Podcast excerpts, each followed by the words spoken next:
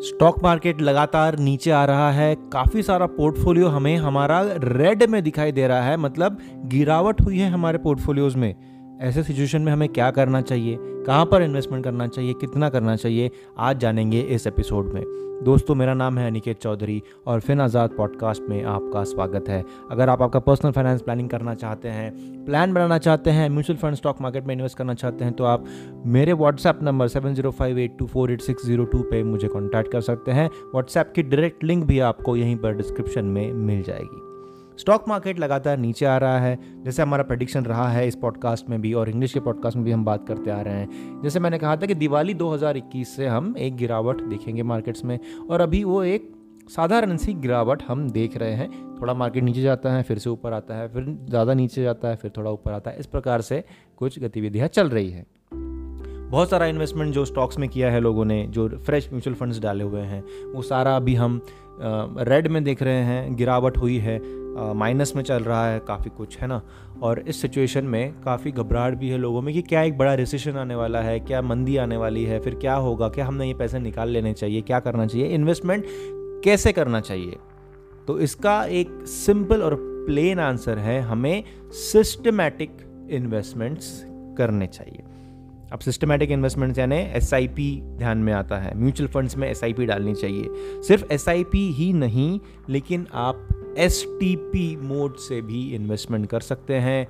आप किसी भी प्रकार का सिस्टमेटिक इन्वेस्टमेंट कर सकते हैं। स्टैगर्ड मैनर में एंट्री ले सकते हैं, फिर चाहे वो स्टॉक मार्केट में हो या फिर वो म्यूचुअल फंड्स में हो।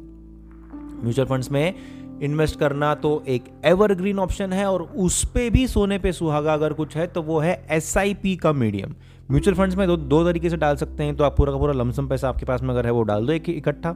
लेकिन अगर आप थोड़ा थोड़ा करके इन्वेस्टमेंट करना चाहते हैं, हर महीने का, या हर महीने, या हर हफ़्ते का, या हर दिन का तो फिर आप एसआईपी मोड में जाइए और वहाँ से इन्वेस्टमेंट लगा दीजिए कोई भी अच्छे म्यूचुअल फंड में. अगर आप स्टॉक्स में इन्वेस्ट इन्वेस्टमेंट करना चाहते हैं तो वहाँ पर भी आप स्टाइगर्ड एंट्री ले सकते हैं। जैसे जैसे डिप्स आ रहे हैं मार्केट में, वहाँ पर एंट्री लीजिए। अगर कोई दिन में लगता है कि दो परसेंट से मार्केट गिर रहा है तो वहाँ पर एक अच्छा स्टॉक चुनिए, उसमें इन्वेस्टमेंट कर दीजिए थोड़ा सा ही। अगर सौ रुपये डालने हैं तो पूरे सौ रुपये नहीं डालने हैं। इन्वेस्ट नहीं करने हैं। अगर सौ रुपये पूरे इन्वेस्ट करने हैं तो फिर आपको उस दिन में, जिस दिन दो परसेंट का गिरावट हुआ है तो मान लीजिए उस दिन आपने सिर्फ़ दस से बीस परसेंट पैसा इन्वेस्ट करना फिर और वेट करना है, फिर से मार्केट को टाइम करना है टेक्निकल एनालिसिस को समझना है निफ्टी के लेवल्स देखना है और डिमांड सप्लाई जोन्स को देख करके फिर आपको चुनना है कि डिप कब आ सकता है, उसको राह देखना है और फिर वहाँ पर एंट्री लेना है। अब आप कहोगे कि ये इतनी सारी चीज़ें जो मैंने अभी कह दी, इतनी जल्दी जल्दी, ये सब चीज़ें हमारे, हमको समझ में नहीं आती है। टेक्निकल एनालिसिस हमको नहीं आता है डिमांड सप्लाई देखना हमको नहीं आता है। मार्केट बार बार देखना हमको नहीं आता है और ना ही हमको देखना है क्योंकि हमें, हमारे बाकी के भी काम है। हम सिर्फ़ मार्केट ही देखते नहीं बैठेंगे और बस कुछ इन्वेस्टमेंट करना है, उसके लिए बस मार्केट की स्टडी करो, फिर देखो रोज़ कहाँ हो, क्या हो रहा है, ये हो रहा है, वो हो रहा है। फिर जब मार्केट गिरता है दो परसेंट तीन परसेंट तो फिर इन्वेस्ट करो। ये सब हमारे बस की नहीं है। तो फिर आप मुझे कांटेक्ट कर सकते हैं, क्योंकि मेरा यही काम है। मैं दिन रात यही काम करते रहता हूँ। जो मैं बाकी क्लाइंट्स के साथ में करता हूँ, मैं आपके साथ भी डेफिनेटली अच्छे से कर सकता हूँ। तो ये सारी चीज़ें हैं। म्यूचुअल फंड्स में भी अगर आपको इन्वेस्टमेंट करना है एस के माध्यम से कीजिए।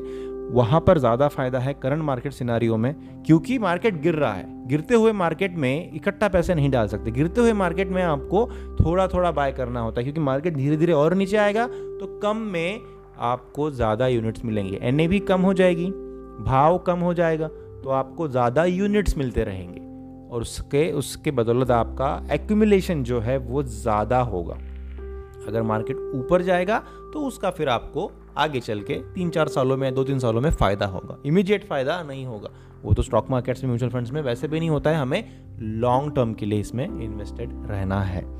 तो कौन सा म्यूचुअल फंड लेना चाहिए? करंट मार्केट सिनारियों के हिसाब से हर एक म्यूचुअल फंड काम का नहीं है। आपका एज, आपका प्रोफ़ाइल, आपका रिस्क अपेटाइट आपका गोल, इन सब चीज़ों के ऊपर डिपेंड करता है कि आपने कौन सा म्यूचुअल फंड लेना चाहिए। करंट मार्केट सिनारियो, क्या माइक्रो इकोनॉमिक फैक्टर्स हैं? कौन सा सेक्टर चल रहा है, कौन सी साइकिल चल रही है, इन सब चीज़ों के ऊपर डिपेंड करता है कि कौन सा स्टॉक साथ ही में कौन सा म्यूचुअल फंड हमें लेना है।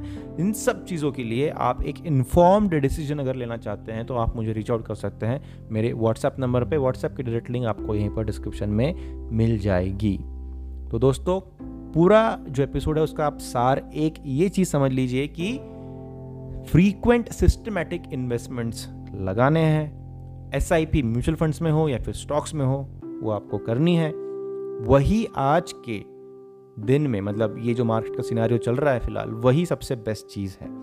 आगे चल के सिचुएशन चेंज होगी तो हम हमारा जो स्ट्रैटेजी है, उसको भी थोड़ा मॉडिफाई करेंगे, थोड़ा चेंज करेंगे, लेकिन अभी के लिए एस आई पी इन्वेस्टमेंट्स डालते रहिए। कहाँ डालना है, ये मैं अगर आपको बता दूँ कि हाँ चलिए निपॉन वैल्यू फंड में लगा दीजिए, या फिर मेरा एसेट लार्ज कैप फंड में लगा दीजिए, ऐसा नहीं होता है। हर एक फंड जो है वो हर एक इंसान के लिए अलग तरीके से काम करता है।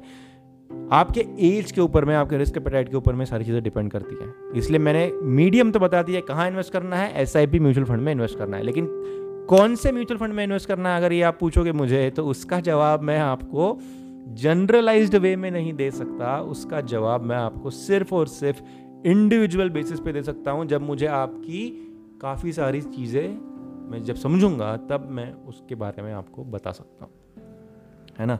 क्योंकि अगर मेरे लिए जो म्यूचुअल फंड मतलब मान लीजिए अगर कोई पचास साल का है, उसके, उसकी उसका जो ऑब्जेक्टिव है लाइफ में पैसों को लेकर के वो अलग होता है।